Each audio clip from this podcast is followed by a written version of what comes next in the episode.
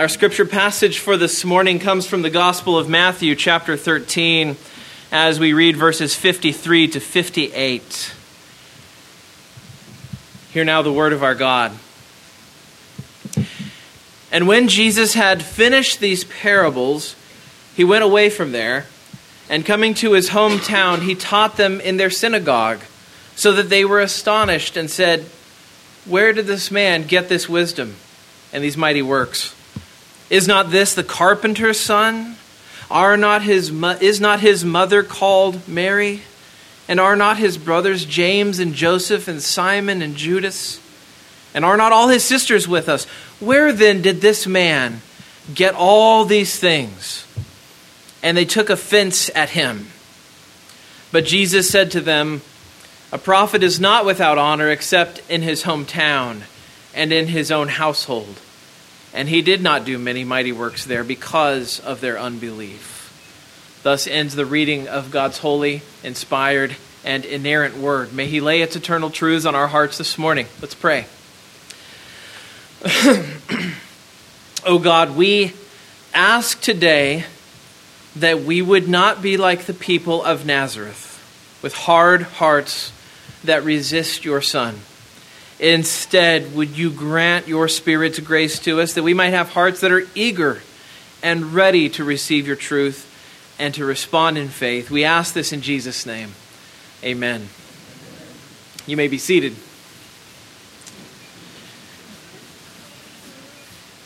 So here we are. We read this passage as it begins. It says he comes to his hometown. In other words, he's arriving in Nazareth. And we think we know the pattern by this point. Jesus goes from town to town, and what happens? He is received gladly by people. We think that we're about to read another conquest story. Another story about Jesus going somewhere and being much beloved and being celebrated, and people coming to him, and finding that the scribes and Pharisees once again don't like him very much, right? We think we know how all of these narratives seem to be going uh, they're going to see that the Messiah, Messiah is in their presence, and they're going to believe because he's Jesus. Of course, they're going to believe. And instead, he arrives in Nazareth, and it, it seems to start off very well, at least it seems to. Uh, we don't know what he taught, we don't know the message that he preached in the Nazareth synagogue, but we do know that they are astonished at what he says. Um, that seems like a good beginning, except everything quickly goes off the rails. Uh, his teaching astonishes them, but it turns out there's something very offensive to them about his person. The problem is not with Jesus' teaching, the problem is not with his miracles, the problem is with him. And so this morning we're going to learn, even in the midst of this rejection, that central to Jesus' mission was not only his message, but his person. Who Jesus is, is not only important, but it is really core to who he was and why he was so often rejected. And so we will see this in two stages. Uh, first, we have the teaching that astonishes, and then second, we have a person that offends. So, teaching that astonishes, a person that offends. Those are our two points this morning. Let's go right to verse 54. First, we see teaching that astonishes. Look at verse 54 again. It says, it says, Coming to his hometown, he taught them in their synagogue, so that they were astonished and said, Where did this man get this wisdom and these mighty works? So, you know, the people of, of Nazareth, they recognize wisdom in Jesus' words, right? They are, it's not that they're not admirers of the content of what this man preaches. Uh, they recognize not only wisdom in his words, but they recognize power in his miracles. Um, we see at the end of verse 58, Matthew tells us that he did not, did not do many mighty works there because of their unbelief. The passage seems to be implying he did some miracles there uh, which was enough to contribute to their amazement. So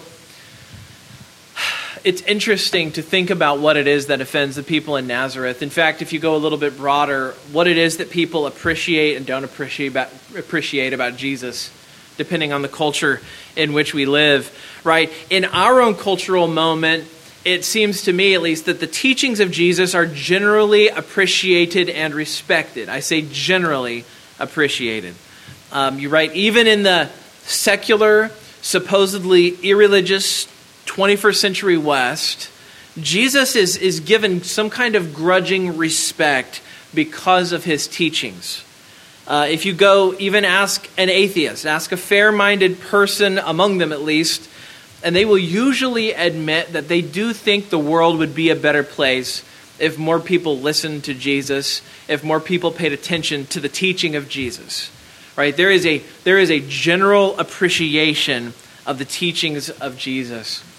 In fact, as I was working on this, I did a little bit of homework and I found out that there's a movement out there called the Secular Jesus Follower Movement. The name just rolls off the tongue. The Secular Jesus Follower Movement. Um, these are people who, uh, I read numerous interviews. Uh, these are people who find the teachings of Jesus compelling, even though they don't believe that he was who he said he was, and they don't worship him as God but they say that they appreciate Jesus for his teachings. And as I was looking into this a little more, I read an article and it was called Why I Am a Secular Jesus Follower. And it's this fellow named Tom Krattenmaker. He is a self professed, secular, irreligious person, but he gives some examples of how he says he appreciates the teachings of Jesus, even though he doesn't believe in the resurrection and he doesn't believe Jesus is God. Um, so let me give you some examples of things that he, as a secular Jesus follower, appreciates about Jesus, or at least he says he says he appreciates about Jesus. First, he says, "Because of Jesus, I have been inspired to hang out with the wrong people."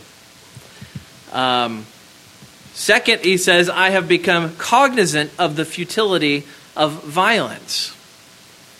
Third, he says, "I have been persuaded to worry less and trust more." Now, he, he doesn't say who he trusts. he doesn't say who he's been persuaded to trust, but he's been persuaded to trust more in some general sense. Um, fourth, he says, I have come to see how Jesus can save us. Oh, you might think, what, what is that? How, how can Jesus save somebody if he's not fully man and fully God? Well, he says that following Jesus doesn't save us from our sins or from hell, but he says Jesus can save us from trivial self seeking, from consumerism, from the never satiated need for more, more, more, and from a life that misses the point. He's actually kind of right on that point, right? But I don't know that that's the kind of salvation Jesus came to provide. Um, that is a great way of saying that you like a version of Jesus' teachings if read through a certain lens, but only very selectively, right? This is what is so common today taking what Jesus says, taking what you like, reading it through your own lens and preferences, and making your own favorite, more digestible version of it. Now, I, I have noticed that it doesn't seem to me that the secular Jesus follower movement ever really took off, never really got really big. Uh, I was looking for more people who were into this, and I couldn't find it. And I think actually something occurred to me this is actually what sounds like passes for religion in most of the mainline Protestant denominations in the U.S. today. Right? The secular Jesus follower movement is alive and well. It just has, it just calls itself the Presbyterian Church in the USA. Right? It just calls itself the Methodist Church. It just calls itself the Anglican Church of North America. Right? Um, so it's very much alive, and yet it goes by different names. Um, this is not a new problem, though, right? The, the idea of taking what Jesus says and putting your own, your own spin on it, or taking the things that Jesus says and saying, I like them, I don't care for who the Bible says he is. That's not a new problem, right? What, is, what happens in Jesus' day? Jesus preaches about the kingdom of God, but the people of Judea are so desperate to get out from under Rome's thumb that they hear what they want to hear when he proclaims a kingdom, right? They say, they say, He's preaching a kingdom. This man will be our king. This man will become our ruler who overthrows Rome. This man will be our great leader. They hear what they need to hear, they hear what they want to hear. Or, or think of when Jesus gets arrested and he's standing before the authorities. Do you remember what they charged him with? Um, Jesus made this statement at one point when he was standing in the temple courts. He said, Tear down this temple, and in three days I'll raise it again. So he's telling them that if they just, even if they destroy his body, he'll still be raised up. They never hear him for what he says. They hear Jesus calling for the destruction of the physical temple in Jerusalem because it is most convenient to them. They hear what's useful to them. They hear what they want to hear. They are selective. And, in Scripture, you do find these different postures when it comes to listening to Jesus. There are two very different postures, right? On, on the one hand, there's the posture that says, Jesus, what have you said so that I can use what you said? Jesus, what have you said so that I can use what you said? Right? That's the posture of the secular Jesus appreciators today, right? That is the posture of many who heard Jesus' ministry even in the first century. It seems to be the posture of the people in Nazareth, right? The people of Nazareth, they like his teachings. Oh, I love your teaching, Jesus. What you're saying here is so wise. What you're saying here is so helpful to us. We're glad to take what you say, at least so far as it doesn't apply to who you are. But then you've got this other posture biblically. And it's just it's just the flip opposite. And it's the posture of someone like Mary who who sits at Jesus' feet and, and listens. Right? She she didn't just hear him. She listened for what he was really saying. She wanted him to speak as he was. The, the Jesus he was revealing to her and all who, who would listen. That's the kind of listeners we're supposed to be. Who are you, Jesus, and what would you say?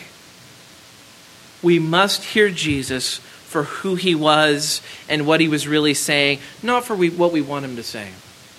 We have to put away our preconceptions and our expectations that somehow Jesus today is going to speak and he's going to build me up and affirm me. Instead, we have to assume that when Jesus speaks, he's going to make us uncomfortable. Right? Surely not everything is right with us. Surely not everything we think is correct. Surely not every opinion that we hold is right. Are we prepared to be corrected by God? And what, what this means is, is that if we listen to Jesus, we should expect that he's going to step on our toes. It means that we, we, shouldn't, we shouldn't prejudge and decide whether we think Jesus is who he said he was based on some test of our own.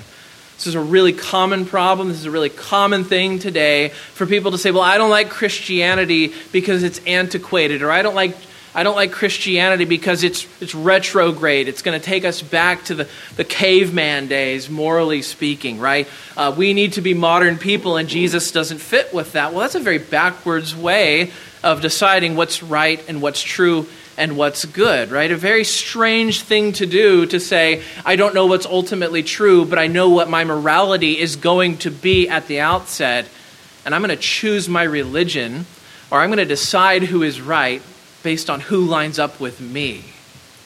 It used to be that God spoke and we listened and we lived our lives around that question. But instead, now we say, I am God. I will say what is true. And I'll choose a religious system based on my own intuitions, which is a very backwards way of doing these things, right? We think to ourselves, well, God agrees with me.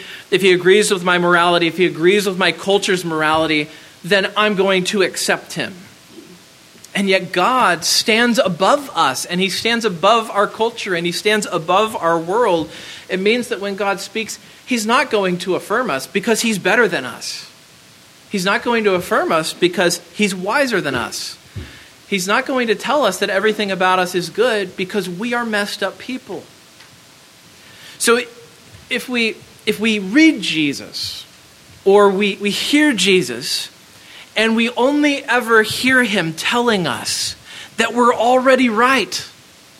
That is a surefire sign that we are not listening with a biblical posture. It is hard to read even one narrative in the Gospels. And we've been going through, you know, here we are, we're in, in, Matthew chapter 13, and over and over again, we have had week in and week out where Jesus corrected us, where Jesus said, You guys are wrong. Here's the truth over here. And if all you ever do is hear Jesus affirm you, you need to understand this expect him to correct you. When Jesus speaks, what does he do? He, he opens our hearts up and he exposes our souls. We're not always going to like what we see. We're not always going to like how we feel at the end of every sermon. If Jesus has spoken in a sermon, one surefire way of knowing that Jesus spoke to us is that we don't feel so great about ourselves. We should feel greater about Jesus, but we shouldn't feel greater about ourselves. And that's what Jesus does, right? In the narrative, he's always bringing people down so that their need of him goes up. That's what happens when we read Scripture and when we hear Jesus speak for himself to us about who he is. His plan is not only to provide us with forgiveness, which it is, but it's also to shape us into new people who think like he thinks and live the way that he lived. That's what it means to listen to Jesus and, and to truly appreciate his teaching. So, what I'm saying is the thought that we could simply be people who appreciate his teaching and yet not caring about who he is is so far off. It's so far off. Selective listening is not listening. Listening without exception to everything he has to say is a real appreciation and amazement at Jesus' teachings.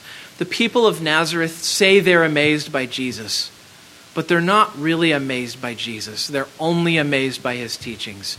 And if they're only amazed by his teachings and not his person, then they actually aren't even amazed by his teachings. They aren't even listening to his teachings because he has things to say about who he is.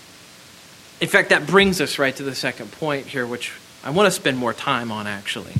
Because, second, this morning, we see a person that offends, right? The, the teaching amazes, the person offends. Um, you know, we just saw that we need to listen to all of Jesus' teachings, not just listen for, for what we like. Listening to all that he says means appreciating what he says about himself. He teaches a lot of things about himself. You, you see, this, this passage forces us to see that we can't separate his person from his teaching, right?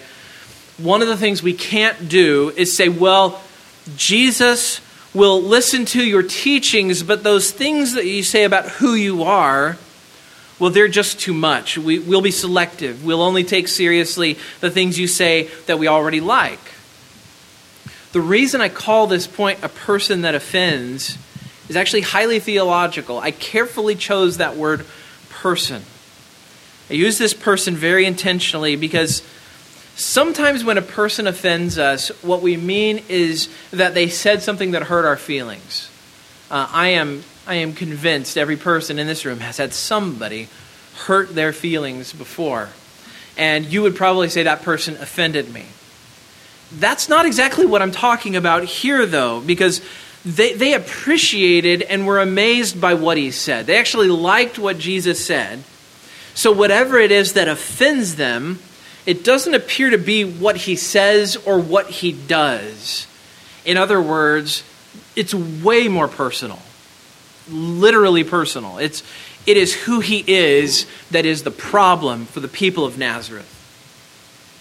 When we when we talk about Jesus as a person, remember what Orthodox theology tells us. Orthodox Christology tells us. Christology is like theology, but for Christ.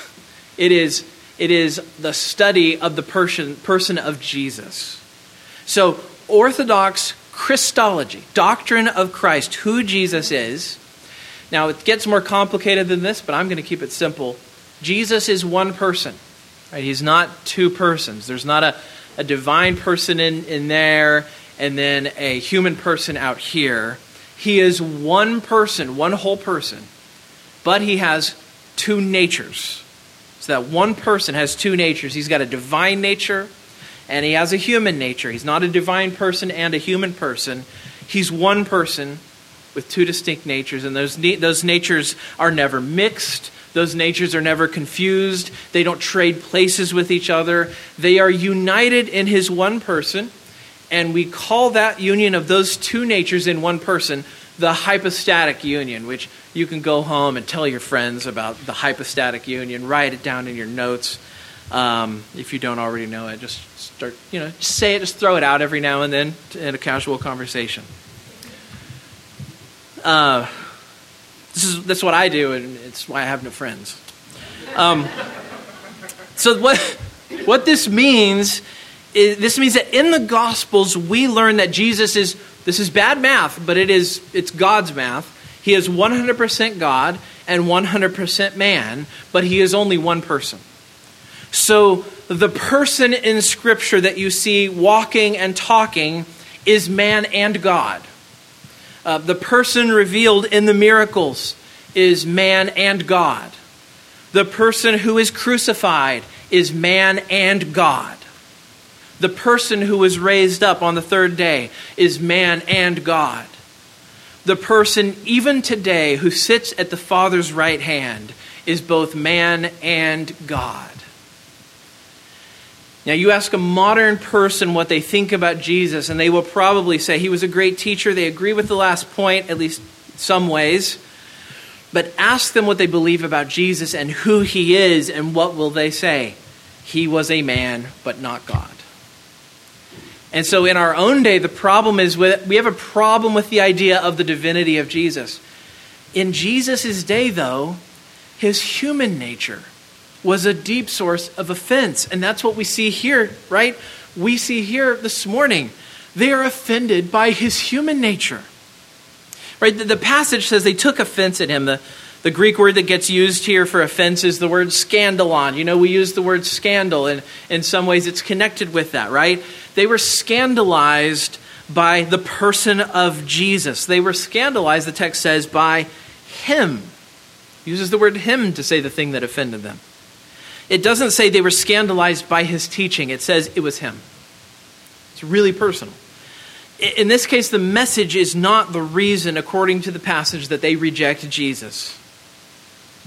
Now, we can be thankful the passage doesn't leave us in suspense, it doesn't leave us in confusion about why Jesus is rejected. The passage makes very plain the reason why Jesus was rejected. Right, the people are, are talking among themselves and what is it that they say? Listen to this inner dialogue. This, we get this taste of the inner dialogue that happens among them.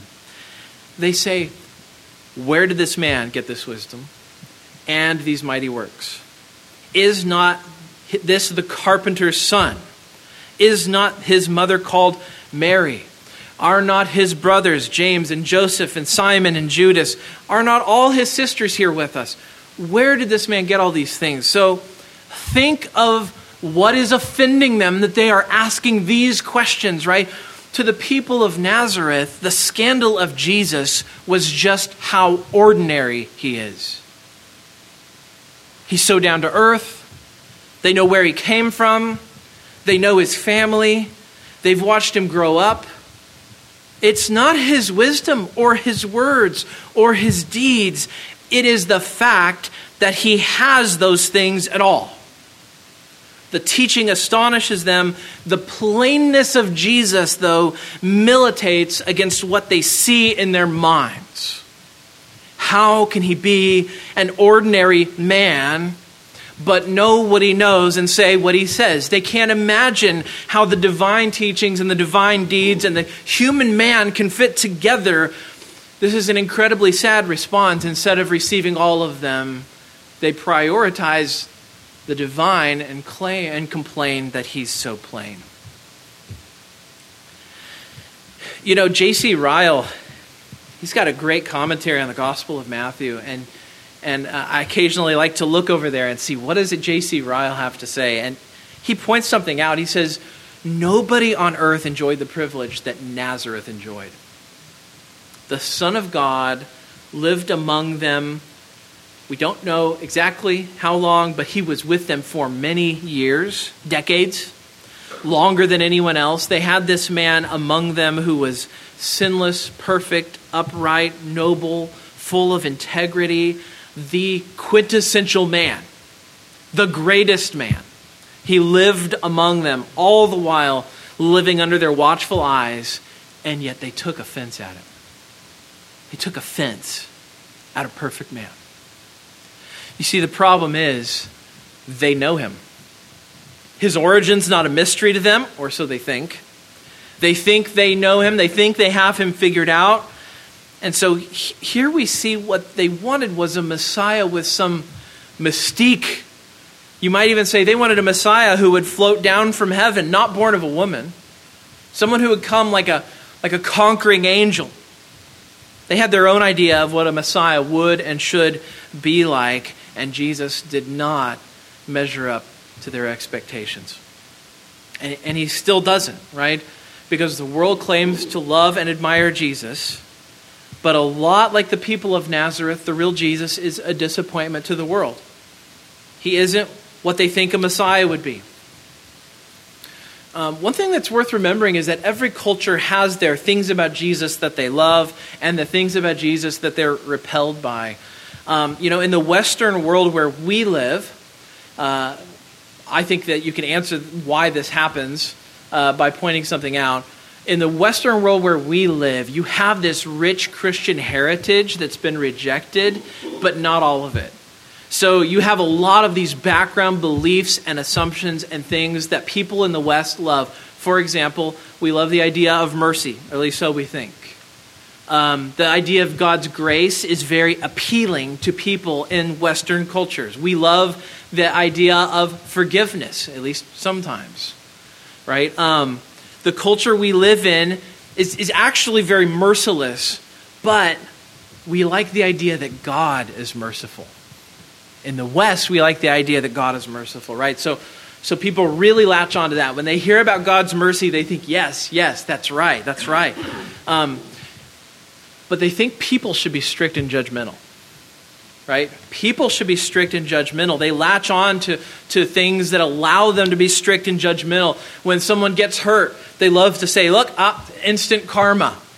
You got what was coming to you. I love when people get justice. There's a cry for justice. There's a cry for justice. Very little cry for mercy from human beings. So, in other words, in the West, here's what, here's what secular people love. They love the idea, they love, they, they find the idea of God's justice and wrath to be very offensive. The idea that God is strict, the idea that God is holy very, very offensive. But they want to be just and wrathful toward their neighbors and anyone who crosses the wrong lines. So here's what we've done. I, I don't wonder if you've noticed this. I don't think that I'm overreaching here. The tables have turned now. We want people to be strict judges, right? No one gets away with anything. That person did something wrong. That person did something wrong. They offended the wrong person. They hurt the wrong person. There's no forgiveness for them. They should never have a job again. Right? No no mercy for people. Not for me. So we want people to be strict judges and we want God to let sin and offenses just go. We think we think people God's job is to forgive, people hold people accountable. God's job is to forgive. Have you noticed how corrupted our thinking has become? Where instead of thinking God is just, God is good, God's going to judge, we think I'm going to be good, I'm going to judge, God is going to forgive. Everything's turned, everything's flipped around, right? That's what's in the mind of so many Westerners today. We are holy, God is not. Right? You can't cross our lines. God's got to forgive. If he doesn't, he probably isn't even the real God. That's what we've come to. Now, you go to the East, you go to more honor based societies, and it is quite the opposite, actually, right? They can understand the justice and wrath of God. They're happy with the justice and wrath of God. They're at peace with it, at least. I don't know if they're happy with it. But they find the notion of forgiveness offensive. They, they find the idea of, of God forgiving sin to be something ab- abhorrent. They consider it unjust. They consider it morally offensive. So think about this. The Jesus of the Western world, uh, that, that the Western world loves, is far from being the Jesus of Scripture. What they, what they love about Jesus is a Jesus that they, they have made in their own minds. It's Jesus more like a mirror. Jesus, the idealized hippie that taught love and didn't speak, spat, spit venom, right? Here's the thing, though. When, wherever you stand, there is always something about Jesus that will offend you. Jesus is offensive and he is divisive for a variety of reasons depending on the context. Go all the way back to Nazareth, though. Go back to this moment. What's their issue? Their issue is his humanity. He's too familiar, he's too close. Theologians call this immanence, teaching all kinds of theology words this week. It's his immanence. It, it, means he's close. He's, he's immanent. The, the people of Nazareth see him as familiar. He's immanent. They don't, they don't like that he's so close. They want a Savior who's far away, only transcendent, hard to reach, high and exalted. That's what they're looking for in a Savior. And this is the thing that makes Christianity different from every other world religion. In no other world religion does the transcendent, high and lifted up, holy God actually come near in every single religion that, that believes in a transcendent God, that transcendent God stands far off at an incredible distance from humanity. Right? Um, or the God they believe in is so immanent that he's sort of like us, just a little bigger, right? Like Thor or Zeus. In every single one of the religions that affirm God's transcendence, whether it's Judaism or Islam or maybe Buddhism, in all of those religions that affirm God's transcendence, God or the gods or the divine stand at a great distance and give humanity direction or advice from afar. They do not come to us. They do not enter into our condition. They don't experience our suffering. There is no incarnation in any religion but the religion of the Bible. Only in Jesus does God come near and feel pain and experience our suffering and walk in our shoes. Only in Christianity does God have a mother called Mary or brothers called James and Joseph and Simon and Judas. Only in Christianity does God have sisters in the person of Jesus. Why does this matter? To the author of Hebrews, this is monumental because, because what the author of Hebrews says is that because he has experienced what we experience, he sympathizes with us, and that is important. And because he sympathizes with us, we get to draw near. And we get to draw near in a way that's bold. We get to come to God specifically because in the person of Jesus, he is one of us now. In Christ, the divine nature, is united to a person who is also a man forever. To the people of Nazareth, this was, this was offensive. They were offended, they were scandalized. And yet, that same scandal is actually their hope. That, that same scandal is the reason why there is a gospel to preach at all. Because if the Savior is not a man, he can never be our Savior. He, he would be an angel. He could die for angels, perhaps, but he, he couldn't die for men. He had to be a man. Only a man could bear the sin of man. And only the infinite, an infinite person could bear the full weight of sin. And there is only one infinite person, and it's the person of God. If you're drawn to the words of Jesus, you're, a, you're, a, you're not a secular Jesus admirer, but you're a Jesus admirer. Consider this it cannot be just the words of Jesus that are compelling. Because do you know, do you know what? Jesus' teaching was very often about himself and who he was. Think of all the things in his teaching that Jesus says that the secular Jesus admirer has to ignore. Jesus said, I am the way, the truth, and the life. He didn't just say, like the Buddha, I have found the way to the truth and the life. He didn't just say, uh, like Muhammad, I'm going to say the words that are true. Instead, he said, I am the way and the truth and the life. You have to ignore that if you just want to, want to embrace his teachings but not his person. Jesus said, He who rejects me rejects him who sent me. He conditions your salvation on whether you reject him or not. Him. How, how self centered do you have to be to say, if you reject me, you're going to hell? And Jesus says it.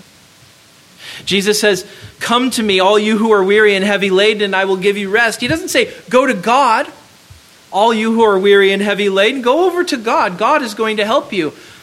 No, he's not Moses. He's not Muhammad. He is he is Jesus. He says, "Come to me." He makes it personal and he says, "Come to me." He says, "Whoever believes in me will not perish but have eternal life." Jesus says, "I'm the I'm the light of the world."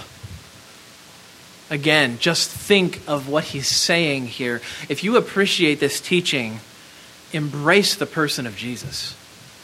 He says, he says, I'm the gate. Whoever enters through me will be saved. Think of, think of the chutzpah. Jesus is Jewish. I think we could say chutzpah. Think of the chutzpah. He says, I am the resurrection and the life. No one comes to the Father except through me. He's so exclusive here, he shuts everybody else out. He's so exclusive. He's not pointing the way to God here, he's pointing the way to himself, which is the way to God. Jesus says, I tell you the truth, before Abraham was, I am. See, here's the point. If you love Jesus' teaching, love all of his teaching and embrace his person. Show that you love his teaching by embracing Jesus. Because if you ignore that, if you're offended by the incarnation, then you don't appreciate his teaching. You aren't listening to his teaching. You aren't honoring Jesus. You are giving him insulting lip service. The fact that his life embodied the things that he taught the fact that he lived what he taught and modeled it in action and showed us what a perfect life looks like lived, and he did it without a hint of hypocrisy. The fact that he never hesitated to point to himself over and over and over again means that you must take all of Jesus or none of Jesus. If you take him seriously, then take all of him seriously. Let's pray. We pray, O oh God, that at once we would listen to your Son, that we would hear his teachings. But because of that, make us, make us also embrace your Son. That's what he called for. It's the only way for us to find life and hope. And so it's in Jesus' name that we pray. Amen.